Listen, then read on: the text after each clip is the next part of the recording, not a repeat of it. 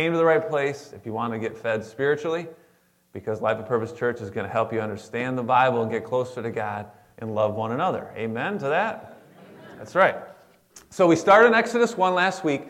We saw how God kept his promises to Abraham. He made Abraham's family into a great nation while they lived in Egypt. And then from a family uh, of 70 to a family of 2 to 3 million. So it's an amazing growth. I did the math for you last week 53 times the average growth, which is just un, unheard of. I mean, it's, it's impossible unless God is in it, and He was in it. And you can check out that message, by the way, all our stuff on our website, lopchurch.com. So the nation of Israel grew up, uh, really grew up, if you will, in Egypt. And as a result of them being there, the Egyptians were afraid of them. I mean, you can imagine if you're in charge and it's your nation, and then there's a group of people that are not from your nation and they grow up and they're like way more the size that you are. So they did what probably most people would do, and sadly, is they enslaved them. Um, they tried to control them. They tried to control their population by, by basically making it legal for all any Egyptian to kill a baby boy that's a Hebrew. That was the that was the you know that was the the legal for Pharaoh said you see a baby boy being born, that's a Hebrew baby, you're allowed to kill it. Legal. Now, um, Hebrew was, was something that uh, was a name, and if you read Exodus 1, you might have thought, wait a minute, well, I thought these were called Israelites. Anybody else, like, kind of, what's a Hebrew? Um, well, that's what, what the Egyptians called them, and I'm going to explain that today. I'm going to explain what it means to be a Hebrew. And I think that's important. But by the way, what was Abraham's favorite drink? Coffee. He brewed it perfectly. if only we had a drummer. All right. So you're a Hebrew in, in Egypt, and uh, some of you are like, I got that. I finally got that. You're going to ride car ride home, and you're like, I got it. I get it. He brewed it. He brewed. Okay. Um, so you're a Hebrew, you're in Egypt, you have a child, it's a boy. Well, now you're in fear because if an Egyptian finds out, that boy is going to be taken from you and is going to be killed. Unless God rescues your baby boy. And that's what happened to a very unique child. And that's why the title this morning is God Rescues Moses, because we're in the first 10 verses of chapter 2, and we're going to see that God rescues Moses in the same way that God rescues Moses. He can rescue you today. God's rescue plan has not changed. It doesn't need to change, it still works today. God takes you out of a land that worships multiple gods, and He puts you in a land that worships the one true God. He draws you out of danger and death, and He places you into safe hands that gives you eternal life. God rescues you. But isn't it sad, I think, today? I find it sad that there's a lot of people that don't see their need to be rescued. They don't see it. Because in this land that we live in, if you have your basic needs, if you have a job, you have a house, you have a car, you have friends, you have family, you have your health, then you're kind of like, life is pretty good, right? I mean, life's good. I don't really need to be rescued. Which is exactly why Jesus said these words. It's easier for a camel, you know, that big, big giant camel, you know, to go through the eye of a needle. It's easier for a camel to go through the eye of a needle than for a rich person to inherit the kingdom of heaven. The American lifestyle often makes it very hard to see a need for Jesus. And like myself, I know many of you went years and years and years without seeing any need for God in your life or Jesus or His church. I mean, I was 25 years old before my eyes were finally opened to see the truth, to see the need. And that's when everything changed for me. And I think it's amazing how people can change just like that. Just like that. I mean, that's the beauty of the way God made us. We are not birds who must fly south for the winter. We woke up this morning and wished we were a snowbird flying south for the winter. but we're not. Birds have to do it, it's in their nature. The birds don't gather together every fall in Canada and take a vote. They just go. It's their nature. But not us. We're not birds. We're created in God's image and we can change. And when God opens your eyes to see the truth of the love of God and the grace of our Lord Jesus Christ and the fellowship that we have in the Holy Spirit, and, and your eyes are open to that, and you realize, man, God rescues me. God rescued me. And that changes you. And that's why in 2 Corinthians 5:17 Paul said these great words. If anyone is in Christ, he is a what? New creation. The old passes away, the new has come. Because God has an amazing rescue plan. And today we're going to see this plan through the birth of, Mo- of Moses, but we're going to see how it's still happening today, how God still rescues us the same way. Are you ready for that? Yeah. All right, let's pray. Father, may our hearts be open to hear your word today. May we put aside all the distractions for the next several minutes, whatever it takes, God, for us to hear. May the, may the, the, may the smell that's down below, may it not wafer up here so much to distract us so we can't hear your word. For Lord, your spiritual food is more important than that food downstairs. God, may we put our focus on you. May we see the truth today. May it set us free. In Jesus' name.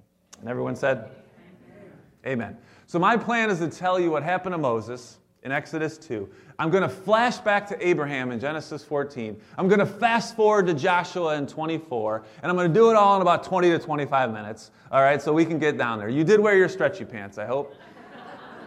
Today's like our favorite day of the year. It's the best meal of the year you're going to have, all right? We've been doing this now. This is our 16th year. Isn't that exciting? 16 years. Awesome. And every year we just we look back and we say, "Oh yeah, that was a great agape. How can we do better?" And then it's this year. It's like, man, this is better. Um, so Exodus 2. If you have your Bible, open it up. If you want a Bible, there's a blue Bible in a chair in front of you. You can have it. Take it with you if you'd like it. But we're in Exodus chapter 2, the second book in the Bible, the second chapter, verses 1 and 2, we're going to look at first. Moses is the writer after the fact, obviously, because this story is about him and his birth. So a man from the house of Levi went and took as his wife a Levite woman. And the woman conceived and bore a son. And when she saw that he was a fine child, she hid him for three months. Now, it's a universal truth all babies are precious. Amen? Absolutely. But this baby was a little more than precious, in some way unique. Like they knew it. The parents knew that there was something different about this child. Precious, but definitely unique. And so they were hiding him, obviously from the Egyptians. So we look at verse 3 and 4. She could hide him no longer. Maybe this baby was a crier, a little colicky, maybe. I don't know. But couldn't hide it anymore. The Egyptians were going to find out. So she took for him a basket made of bulrushes and daubed it with bitumen and pitch. And she put the child in it, placed it among the reeds by the river bank. And his sister, whose name was Miriam, stood at a distance to know, distance to know what would be done to her little brother. See, I believe what you're seeing right here in verses 3 and 4 is a plan that's been bathed in prayer. This is a plan that they came up with. This is the parents' plan. But I believe it's bathed in prayer, and, I, am going to explain why that is. Have you ever had a crisis happen in your life um, and you just had no clue what to do? Like you, you, I mean, big decisions need to be made, and you're just like, I, I have no, I don't know what to do. Anybody ever been there before? You ever? Yes. Okay. So here's the thing: the wise Christian prays. Prays before they do anything else. They pray. The wise Christian takes wise counsel. There's a proverb that says, "Where there is no guidance, people fail, but with an abundance of counselors, there's victory." So we all need wise counsel. So you pray, and as you pray your mind then runs through like, you know, a million ideas. Doesn't it? You're thinking, like, what am I going to do? What am I going to do? But you're praying. But one of those ideas will bring you peace, should bring you peace. And if it brings you tremendous peace, well, that's the one that's been inspired by the Holy Spirit. That's the one that you go with. And so this family, I surmise, decided on this plan.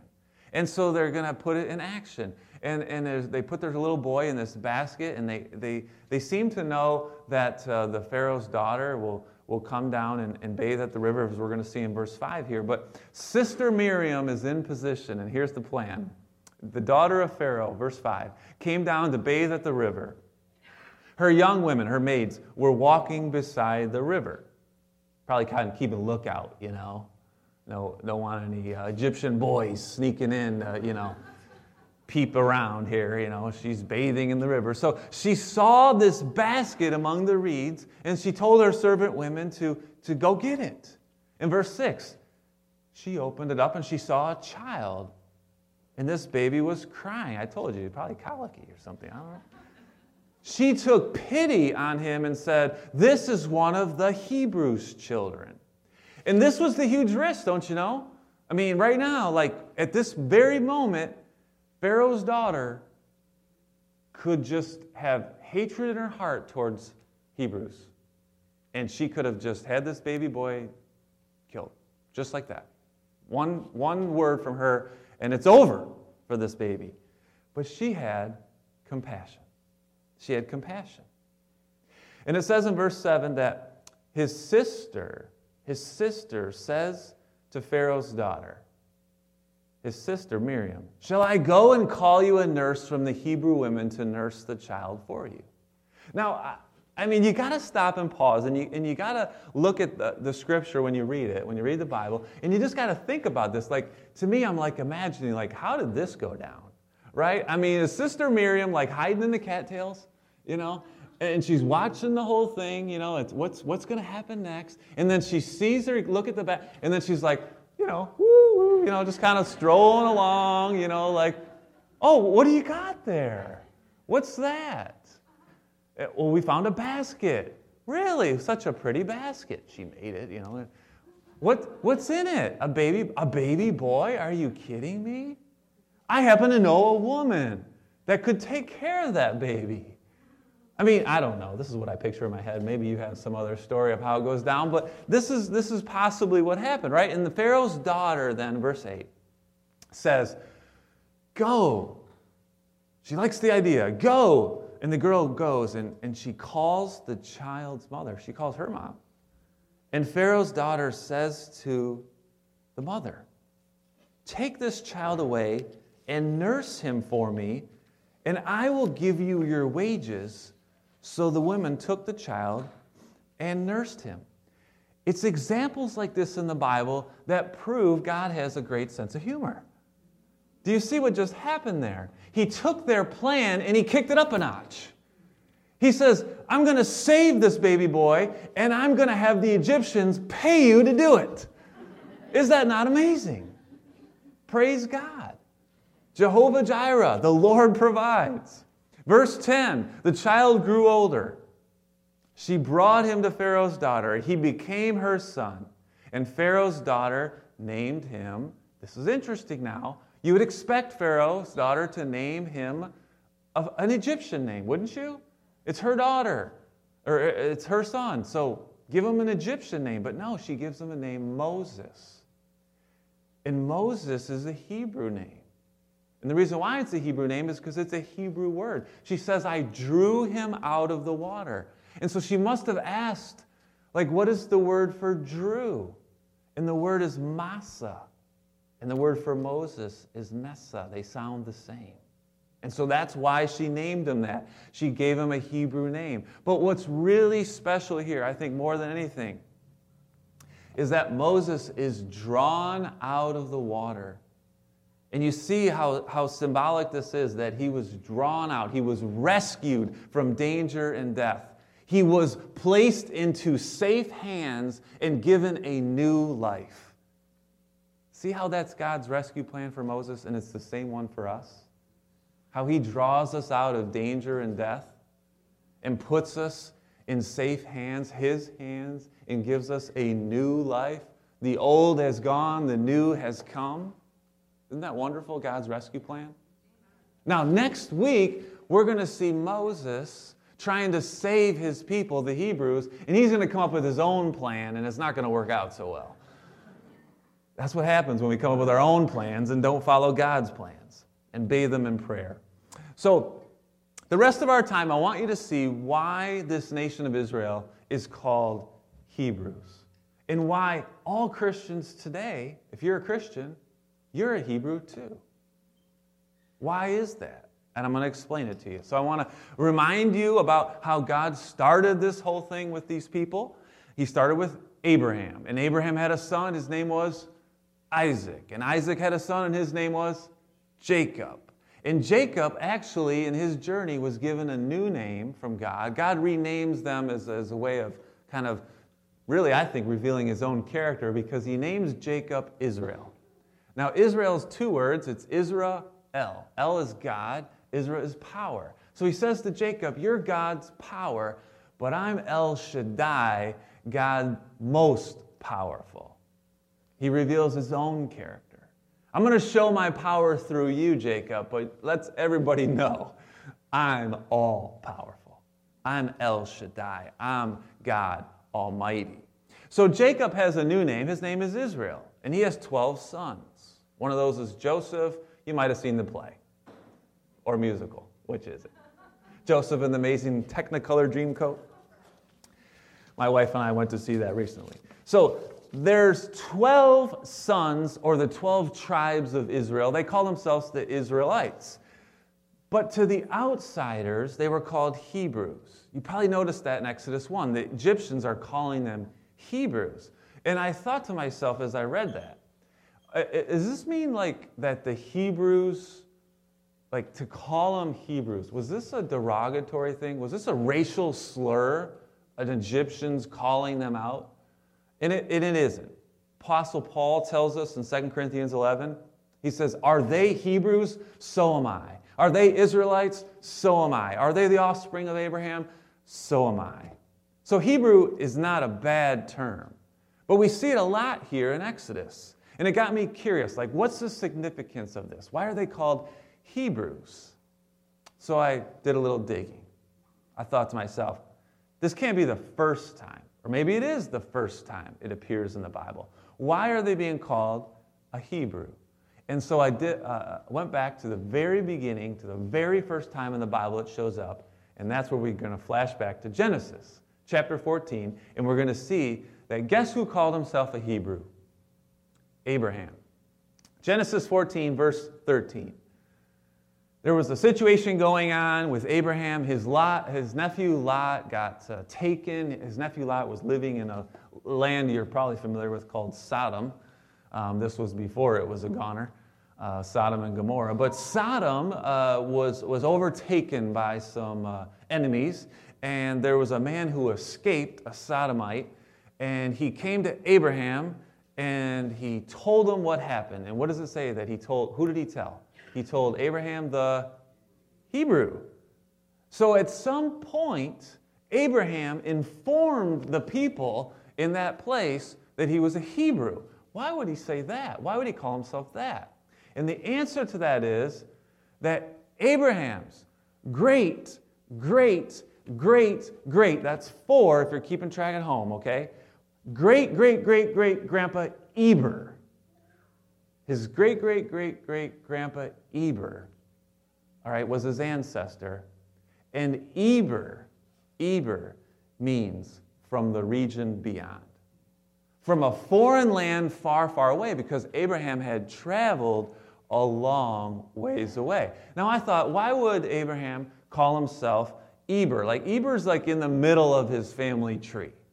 You ever done a family tree before? You know, uh, if you've ever done a family tree and you know all your ancestors and you go all the way back, you know, this was a, an obscure person to choose from. Why didn't he call himself Abraham the, the, the, you know, the Shemster? He's from the line of Shem. why didn't he call himself Abraham the Noahite? He's from the line of Noah. You know, why didn't he say that? Why did he say Abraham the Eber? And it means it's because he means it means from the region beyond. And where was Abraham at? He was far away from home. his hometown was from the region beyond. So Abraham is living the Eber dream here, if you will. He's in a foreign land far away. He started his life born in the land of Ur. And if you know geography, that's in Iraq, by Kuwait, by the Persian Gulf.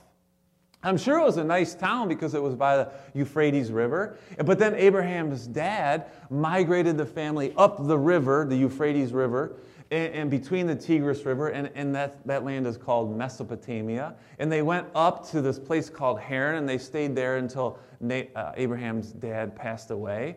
And I'm sure it was a great land, and they probably would have stayed there, but God had a plan to get them out of there. You know why God had a plan to get them out of there? Because they worshiped many gods in that land. And I know this because the Bible tells me so.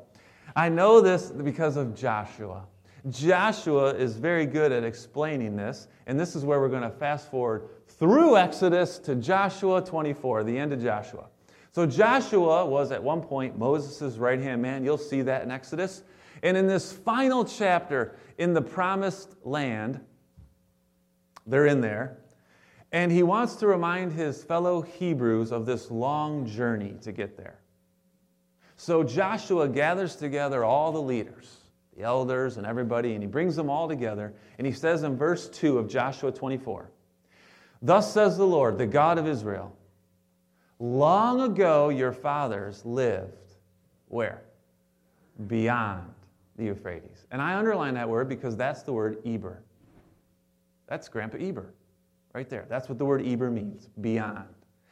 And it was Terah, the father of Abraham and of Nahor, and they served other gods. There it is. In Mesopotamia, they didn't worship one true God, they worshiped many gods. And our God, the one true God, is a jealous God, isn't He? He doesn't want you worshiping idols, He wants you worshiping Him. And so He called Abraham into a nation of people to be holy. That means to be set apart because He is holy, to be the light of the world. And then it says in verse 3 He took Father Abraham from beyond that great river, the Euphrates, and led him through to the land of Canaan, and he made many offspring. It was from beyond the river. And so, what does it mean to be a Hebrew? You see, for the Egyptians, they called him a Hebrew, and for them, it just meant foreigner. You live far away. But for the Israelites, to be called a Hebrew meant so much more. To the Hebrew meant you passed through a great river. You traveled a long, hard journey to get to a land that God promised you. If you were a Hebrew, it meant that God had to take you out of a land that served many gods and bring you into a land that served the one true God. So, being a Hebrew is a reminder that there's a great journey, a journey that escapes the old and embraces the new a journey that leaves behind lies and looks forward to and loves the truth, a journey that avoids death and accepts new life. So, as a Christian today, you're a Hebrew today because you're on a great journey, aren't you? It's been a long ways, right?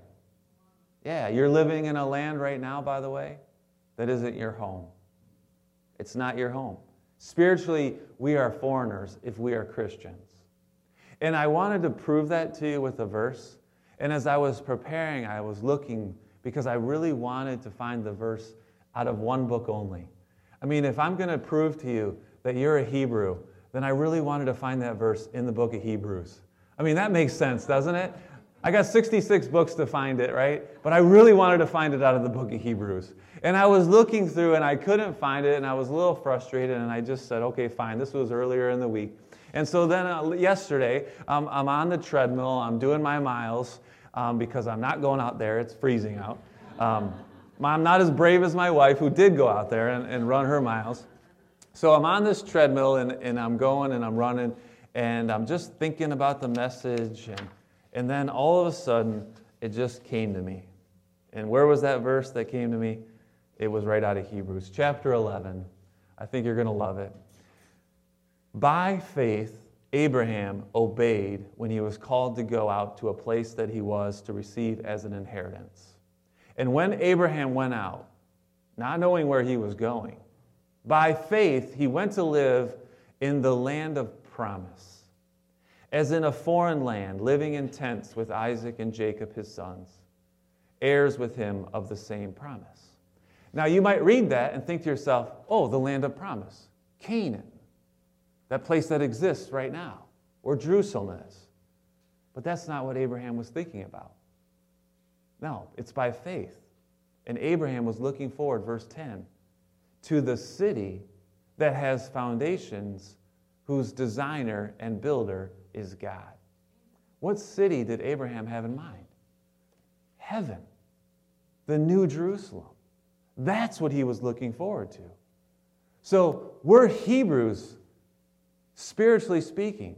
This is not our home. In fact, Paul says it wonderfully in Philippians 3:20, and we sang it this morning. Our citizenship is where? Heaven. That's right. Our citizenship is in heaven. But right now, we have to live here.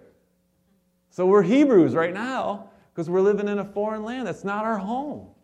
And I would love to give you this great pep talk so you know what to do now, but I'm gonna, I, I just can't do it as good as jo- Joshua.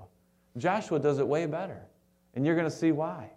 Remember how he brought the people together and he said, Look how far we've come. I mean, we're, we've come from beyond the river. That's why we, we're called Hebrews. He reminded them then that God will rescue you. God will rescue you. He rescued Moses and he'll rescue you. And when God rescues you, how do you respond to that? When God rescues you, your response is your worship. And Joshua, gave them this pep talk to say, this is how you need to respond to God. He's rescued you, and this is what you need to do. Verse 14 Fear the Lord, serve him in sincerity and faithfulness.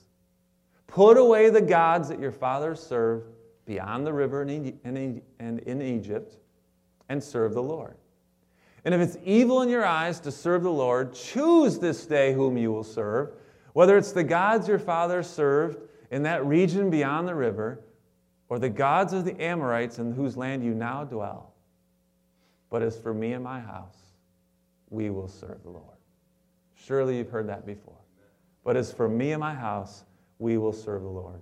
Now, I may know where you're at on your journey, and I may not know. This may be your first time. I may have just met you. But I may know your story a little bit. I, I don't know where you're at on your journey. Maybe your journey hasn't even begun. Maybe you're not even a Christian yet. And God hasn't rescued you yet because you haven't seen your need for a rescue until now. Or maybe you've been a Christian for a little while, or, or maybe it's kind of been up and down over the years, and God's still, you know, kind of smoothing out those rough edges that you have. Or maybe you've been walking with God for decades, but you know, just like I do, God isn't finished with you yet. So wherever you're at, you got to know this God has a plan. He has the perfect plan for you. His plan is to rescue you. But you don't know that unless you serve God, which is what Joshua is saying here. If you serve yourself, you'll never know his plan. As for me and my house, I will serve the Lord.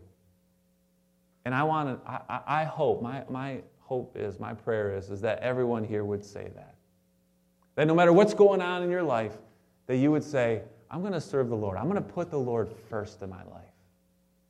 So I have a challenge for you. Something that help you remind, uh, remember this message and, and what you're supposed to do in terms of serving the Lord.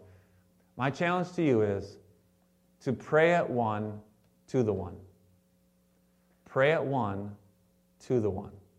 So set your alarm or your calendar for 1 o'clock, 1 p.m.